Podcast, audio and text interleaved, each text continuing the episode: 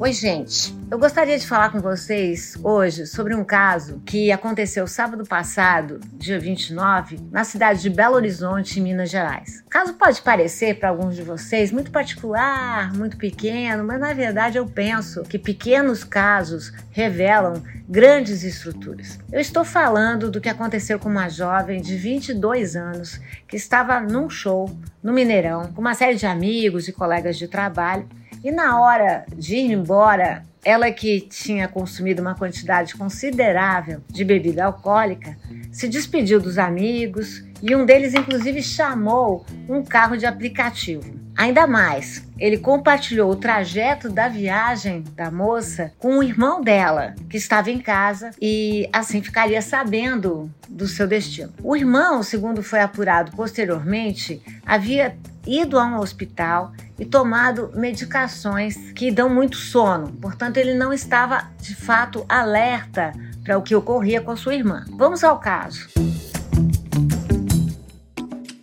Câmeras de segurança flagraram exatamente o momento que o motorista de aplicativo chegou ao local do destino. Segundo a PM, o motorista, depois de um tempo que ficou parado no local, desceu do carro, tocou o interfone, mas mesmo assim ninguém atendeu. Então o que ele fez? Com a ajuda de um outro homem, ele retirou a moça do carro.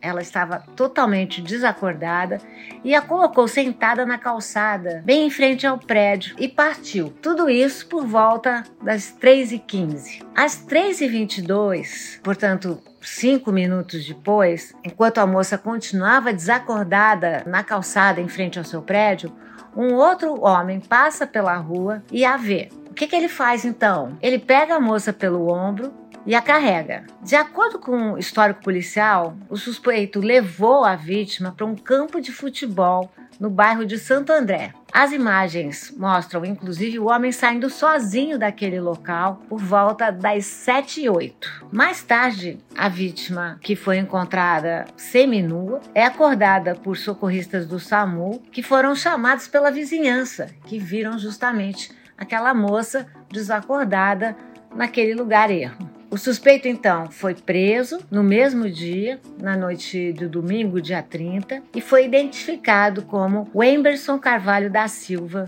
com 47 anos. Vamos pensar um pouco nesse caso, no descaso desse caso, na maneira como a vítima foi tratada e destratada por uma série de pessoas que acabaram ficando envolvidas na situação. O problema não é da família, porque a família, inclusive o irmão e a família já chamaram a atenção como não estavam a par da situação, e isso acontece no meio da noite. Eu estou me referindo a outros homens envolvidos nesse caso que gerou mais um estupro. O Brasil, que é um dos campeões de estupro de mulheres no mundo.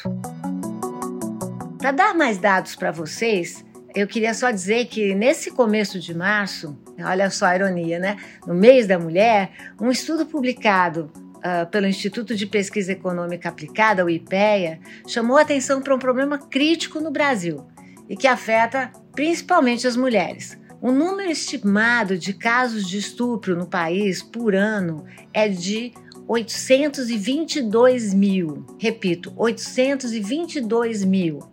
O que equivale, gente, a dois casos de estupro por minuto. Com base nessa estimativa também, o IPEA calculou a taxa de atrito para o país, ou seja, a proporção de casos estimados de estupro que não são identificados nem pela polícia, nem pelo sistema de saúde. A conclusão é estarrecedora. A conclusão é que dos 822 mil casos por ano, apenas 8,5% chegam ao conhecimento da polícia e 4,2% são identificados pelo sistema de saúde. Vejam o grau de invisibilidade dos casos de violência e de estupro contra mulheres no Brasil. Eu gostaria de lembrar que o motorista, por exemplo, motorista de aplicativo que tem se excusado de tudo, poderia ter chamado a polícia, recorrido aos bombeiros, ao SAMU, levado a moça a um posto de saúde mais próximo ou até a uma delegacia de polícia. Mas o que, pelo que, que ele optou? Optou por abandonar a moça abandonar no meio da noite. A família já se pronunciou, dizendo que não tem culpa, que não saía, sabia que ela estava a caminho. O irmão disse que tinha tomado remédios, eu acredito mesmo. O que me preocupa muito é que nas redes sociais muita gente tem culpado a vítima, para variar. O que, que acontece nessas situações? O algoz vira a vítima e a vítima vira algoz. Vamos lá, gente. A moça tem direito a beber, tem direito à sua diversão. Pode até vocês podem dizer que bebeu mais, bebeu mais, mas por isso ela merece ser violentada dessa maneira? É essa a consequência? É essa a decorrência? Não é. Essa só pode ser a decorrência num país de machismo estrutural, porque o machismo estrutura as nossas relações. Então, ao invés de culpabilizar o motorista, esse senhor que encontrou a vítima desacordada e abusou dela, nós passamos a acusar a própria vítima. Do tipo, ah, ela bebeu demais, ah, ela merece. Merece o quê? Quem merece esse tipo de desrespeito e de violência? Ninguém, em situação nenhuma. Então eu queria deixar a minha solidariedade à vítima, torcer para que ela supere essa situação traumática, porque traumas são assim. Se eles não forem verbalizados, se eles não forem acompanhados pela comunidade solidária, eles se transformam em profundos silêncios e se transformam também em casos mais sérios de depressão e de comprometimento.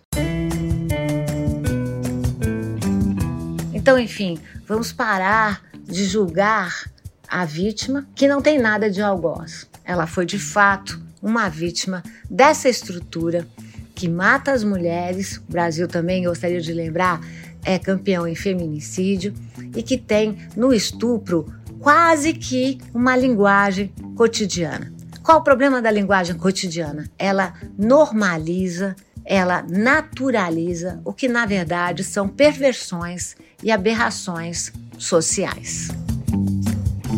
Esse é o meu podcast. Oi, gente. A cada episódio eu vou escolher um fato da semana para a gente analisar aqui. A gente vai contextualizar, a gente vai refletir, como eu tentei fazer hoje. Se inscreve lá no Spotify ou na plataforma de podcast que você preferir. E me segue no Instagram também, Lilia Schwartz. Aí você pode me contar o que, é que você achou. Esse podcast foi produzido pela Baioc Conteúdo, com a direção do Nilman Costa, o roteiro é do Luiz Fugita e meu, e a edição é da Amanda Hatsira. Bom, é isso aí, gente. Até semana que vem com mais notícias. Um abraço.